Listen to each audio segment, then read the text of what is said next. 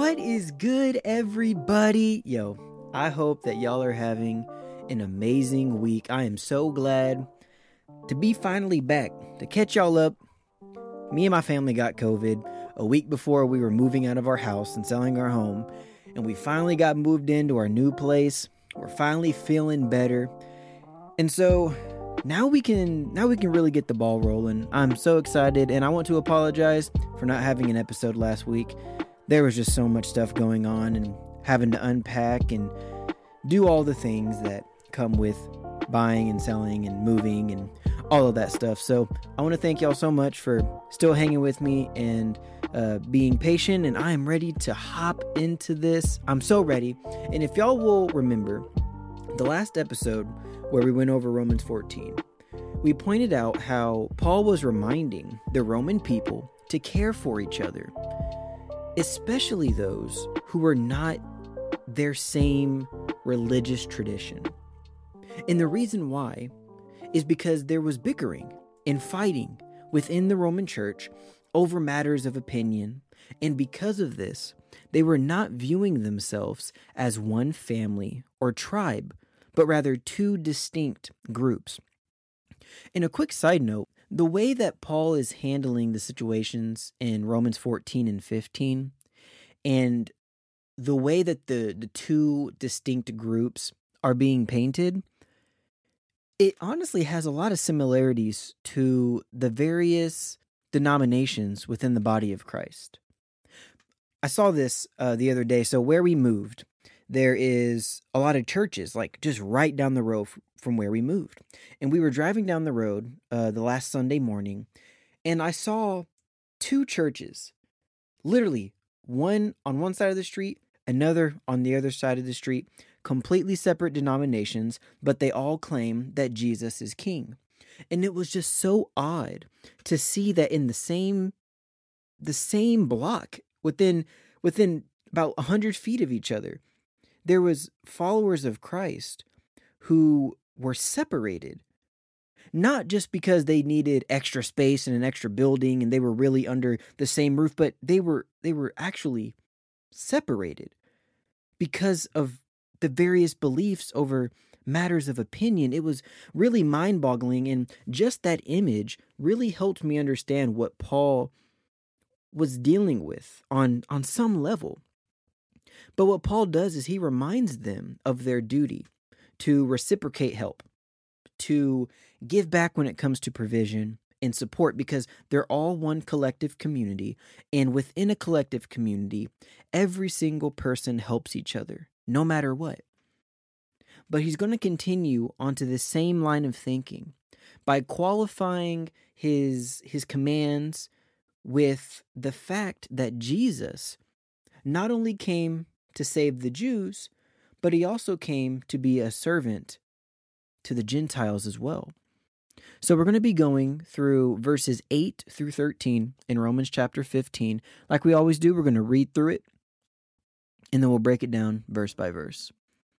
So Paul says, For I tell you that Christ became a servant to the circumcised to show God's truthfulness, in order to confirm the promises given to the patriarchs, and in order that the Gentiles might glorify God for his mercy. As it is written, Therefore I will praise you among the Gentiles and sing to your name. And again it is said, Rejoice, O Gentiles, with his people. And again, Praise the Lord, all you Gentiles, and let all the peoples extol him. And again, Isaiah says, The root of Jesse will come, even he who arises to rule the Gentiles, in him will the Gentiles hope. May the God of hope fill you with all joy and peace in believing, so that by the power of the Holy Spirit you may abound in hope. All right, so to break this down, starting in verse 8, Paul says, For I tell you that Christ became a servant to the circumcised, to show God's truthfulness in order to confirm the promises given to the patriarchs. Okay, so he came as a servant to the circumcised, which would be the Jews. The Jews were circumcised, that was a part of um, their adherence to the Torah and being a part of the family of Abraham. So the circumcised here is referring to the Jews. So Paul tells us that Christ became a servant to the Jews in order to show that God is being true.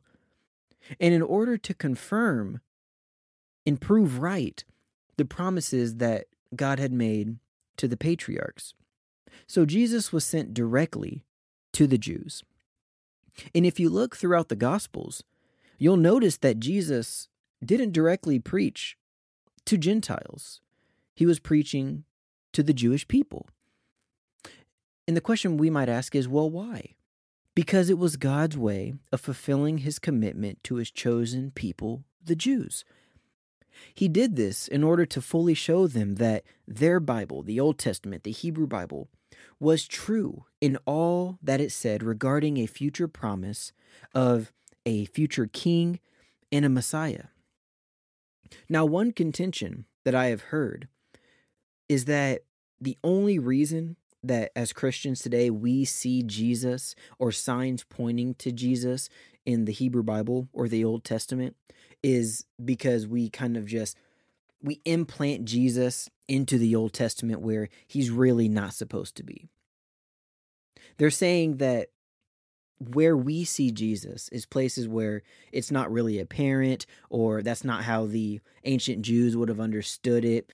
And this line of thought has been used by some skeptics alongside other claims that, for instance, the Pharisees that we read about in the Gospels, the Jewish leaders who knew their Hebrew Bible front and back very well, they'll point out that, well, the Pharisees, I mean, they knew the Bible, they knew the Old Testament better than anybody.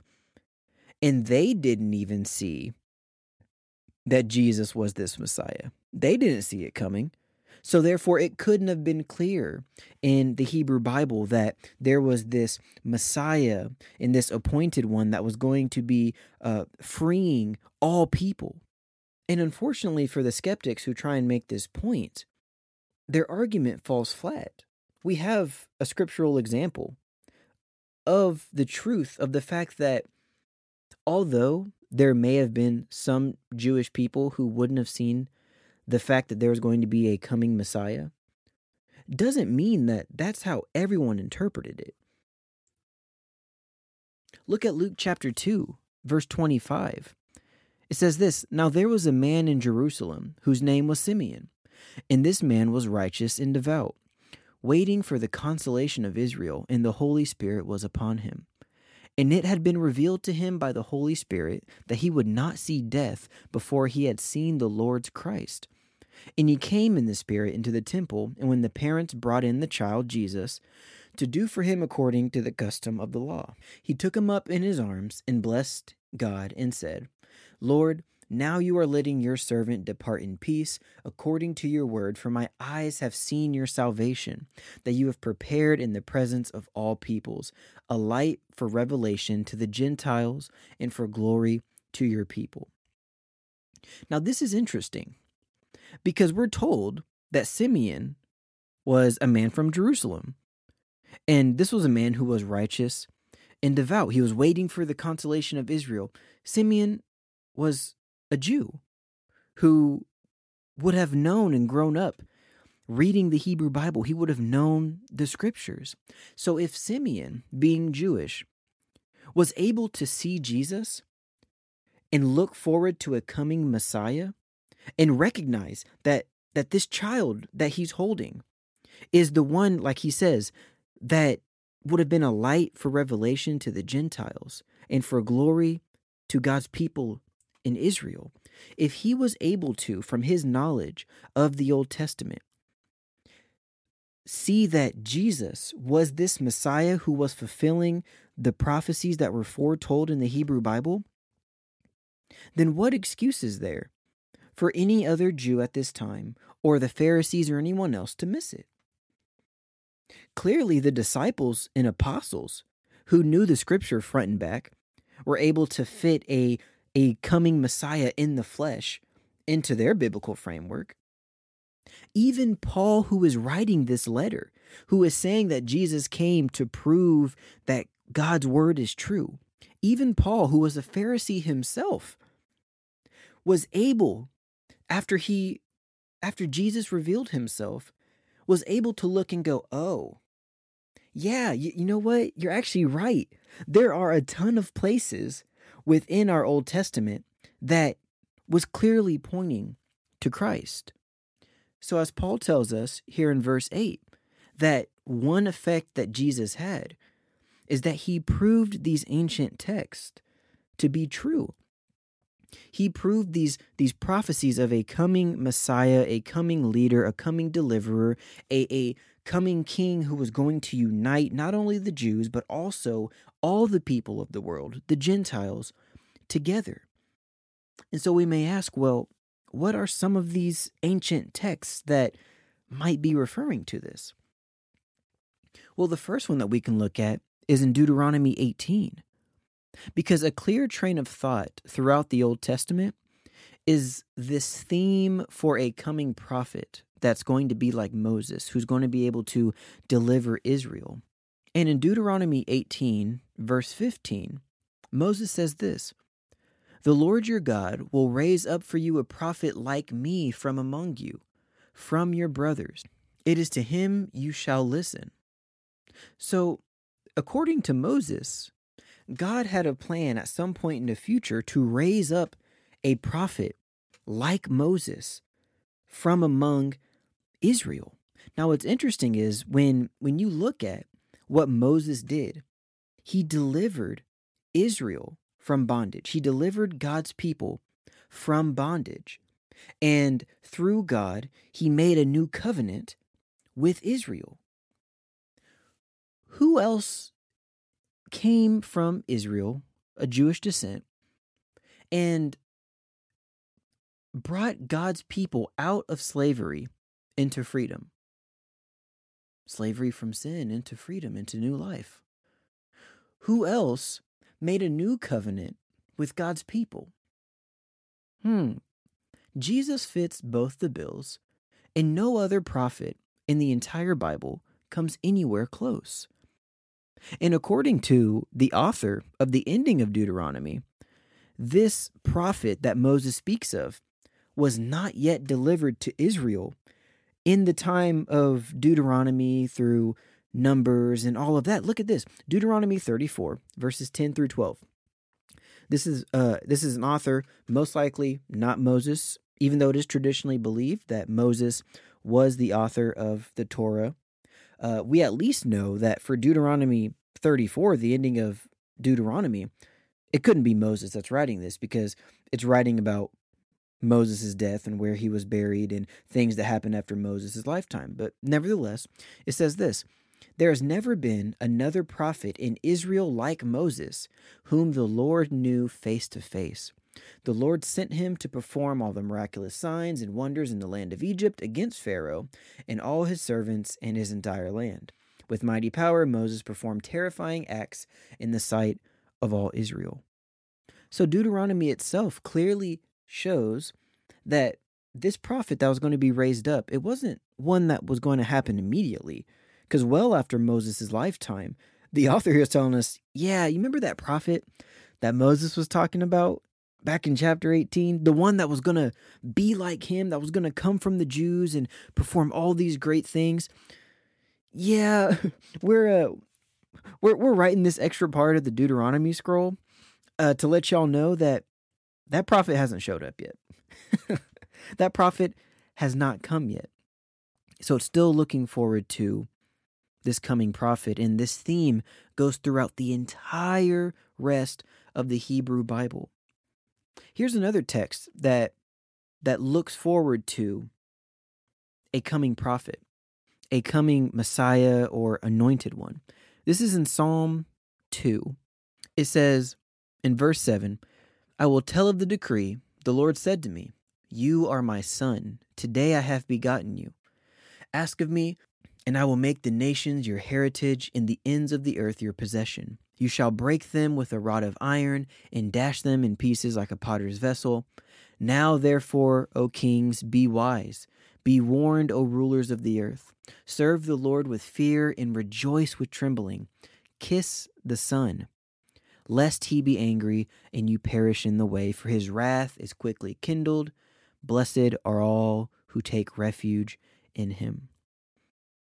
So, even this here is looking forward to a time when the Lord's anointed or Messiah will be given power over the nations, and those who will be blessed will be those who take refuge in him. Another one we could look at Malachi chapter 4, verse 5 through 6. He says, Behold, I will send you Elijah the prophet before the great and awesome day of the Lord comes. And he will turn the hearts of fathers to their children, and the hearts of children to their fathers, lest I come and strike the land with a decree of utter destruction. So, Malachi, the last book of the prophets, looks towards a, a coming prophet that will change the hearts of God's people. Now, what's interesting is this is that this prophet is named Elisha in Malachi's coming prophecy. But look what Luke does in the Gospel of Luke. Luke depicts John the Baptist as this character or this coming prophet who will lead people to one who is greater.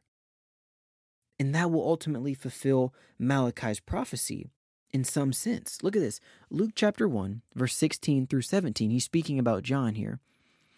And he will turn many of the children of Israel to the Lord their God and he will go before him in the spirit and power of Elijah to turn the hearts of the fathers to the children and the disobedient to the wisdom of the just to make ready for the Lord a people prepared. Almost almost word for word from Malachi. So Luke clearly sees John the Baptist in some way as being this prophet that is foretold in Malachi 4, who will turn the hearts of their fathers to their children and the children to their fathers, all pointing towards the anointed Messiah, Jesus, that John will eventually announce. And a few others, I'm not going to read through because they're long, but a few others just off the top of my head that point to this coming anointed one, this coming Messiah is Isaiah chapter 11, Isaiah 53. That's a great one. But with all of these in mind, it's really hard to conclude that the Jewish believers in the time of Jesus, especially people like the Pharisees, would have had a zero framework for categorizing a Messiah or Jesus who claims to be the Messiah, the King of the Jews. It was clear that that their rejection was not because they looked back at their Old Testament and was like, I don't see anywhere in here where it says that there's going to be a son of God and he's going to be the king of the Jews and he's the Messiah that's going to rule over the Jews. Like, they, they can't point to that because it's very clear. We just looked at it where the Old Testament is pointing to this coming prophet, this coming Messiah, this coming anointed one who was going to deliver and mend the nations. Their rejection of Jesus wasn't because they misunderstood the scripture. It was because Jesus threatened the power and authority and status that they had. So, that was one consequence of the arrival of Jesus. The next one is what Paul says in verse 9.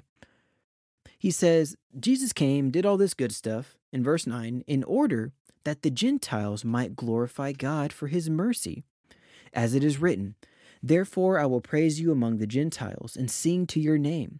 And again it is said, Rejoice, O Gentiles, with his people. And again, Praise the Lord, all you Gentiles, and let all the peoples extol him. And again, Isaiah says, The root of Jesse will come, even he who arises to rule the Gentiles. In him will the Gentiles hope. So, what Paul does here is he points to four texts in the Old Testament that shows this future hope of Gentiles recognizing and falling in line with God's ultimate authority. In the four places he quotes from is Psalm 18, verse 49, Deuteronomy 32, verse 43, Psalm 117, verse 1, and Isaiah 11, verse 10.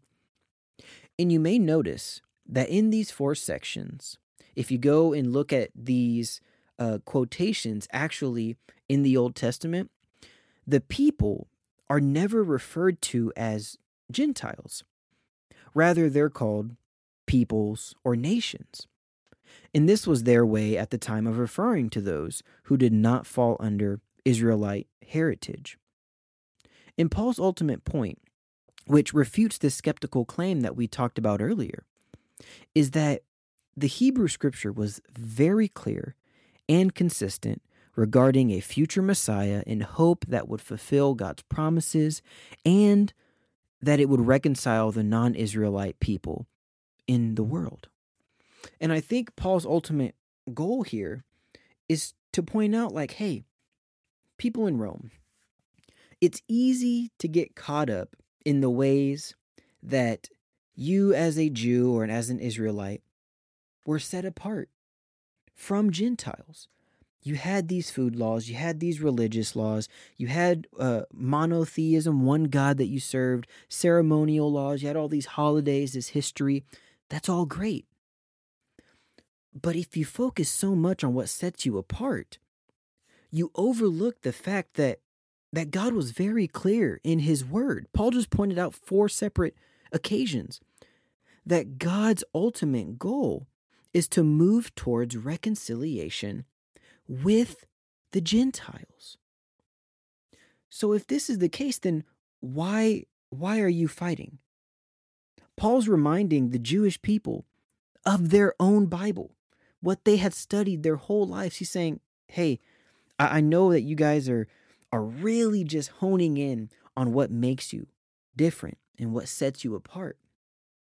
But don't forget that God told us multiple times that He wants to unite everybody all under His authority. And it's going to be glorious and it's going to be great. So why why are we fighting? Why are we separating? That us separating and us fighting is not helping the ultimate plan. Like God says when he says, "Praise the Lord all you Gentiles." Or that the root of Jesse will come, and even he who arises to rule the Gentiles, and the Gentiles will have hope. Why are you fighting against this plan that God ultimately wants to enact through Jesus? And knowing this, and knowing that the Jews would have understood these texts really makes their enmity towards the Gentiles so odd. Because Paul, like I said, just listed off four of the many Old Testament texts that speak of Gentiles as becoming a part of God's family. Yet when you read interactions like we find in Matthew chapter 15, you kind of get a glimpse of how a lot of the Jewish people and in this instance, the disciples, act towards Gentiles. This passage in Matthew 15, verses 21 through 28, has been the center of some debate, and it's been the center of certain claims that that Jesus um, treated a woman poorly and did all of this, and I think it's just a a plain, flat out misunderstanding of the context and the situation that is happening. Because Jesus is interacting with a Gentile woman, and she's crying after Jesus because she she wants Jesus to desperately heal her daughter. And Jesus gives a peculiar response. But I truly do believe that the response that Jesus gives is an instructive response for his disciples, but also a response to test the woman's faith. But let's go ahead and read through it. It's in Matthew 15, verse 21 through 28. It says this And Jesus went away from there and withdrew to the district of Tyre and Sidon. And behold, a Canaanite woman from that region came out and was crying. Have mercy on me, O Lord, son of David. My daughter is severely oppressed by a demon. But he did not answer her a word. And his disciples came and begged him, saying, Send her away. She is crying after us. And he answered, I was sent only to the lost sheep of the house of Israel. But she came and knelt before him, saying, Lord, help me.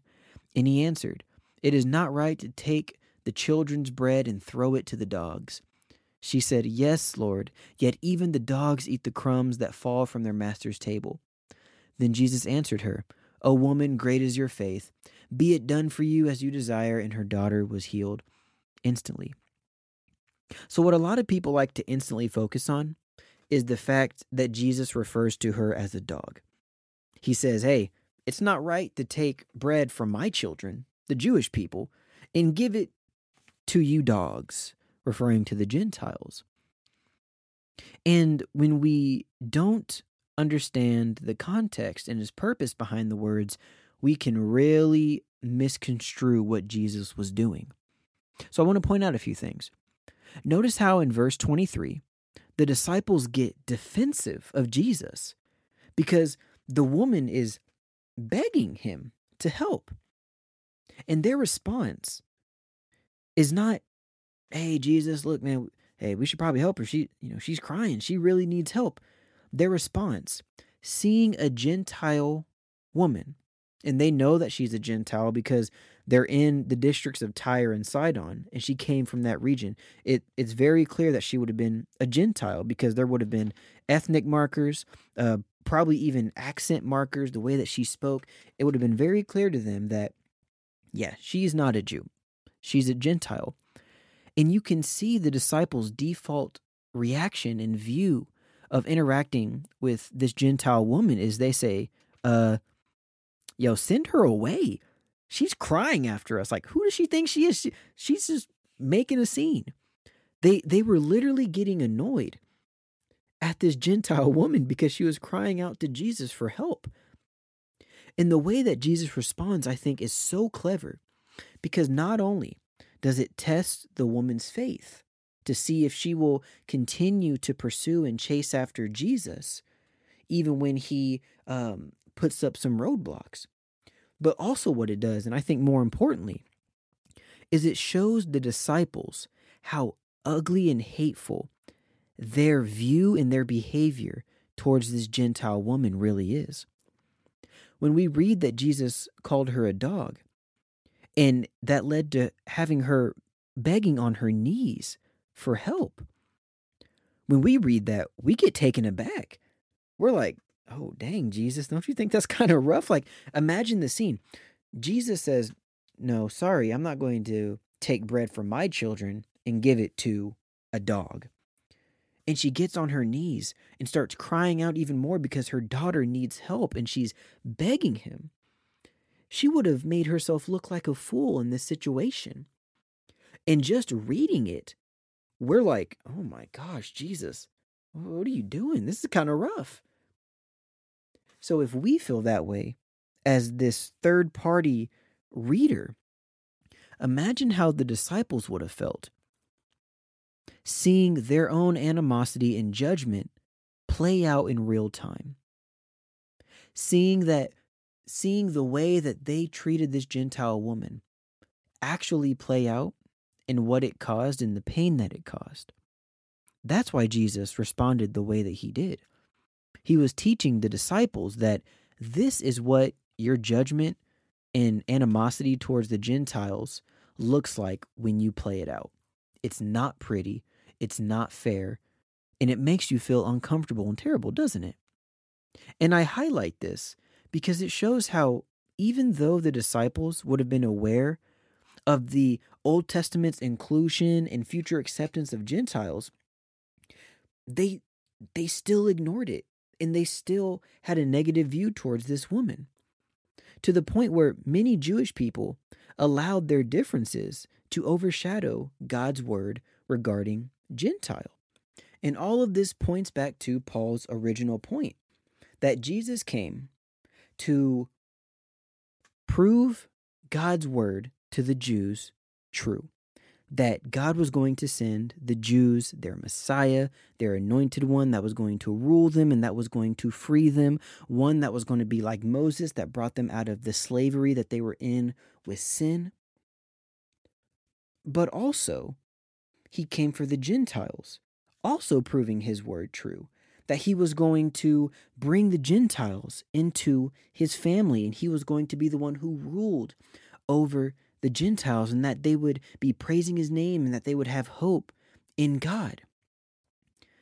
Paul's bringing all this back together to show the Roman people that because we now follow Jesus, there's no excuse for us to be separated, to be acting like distinct groups who have nothing to do with each other.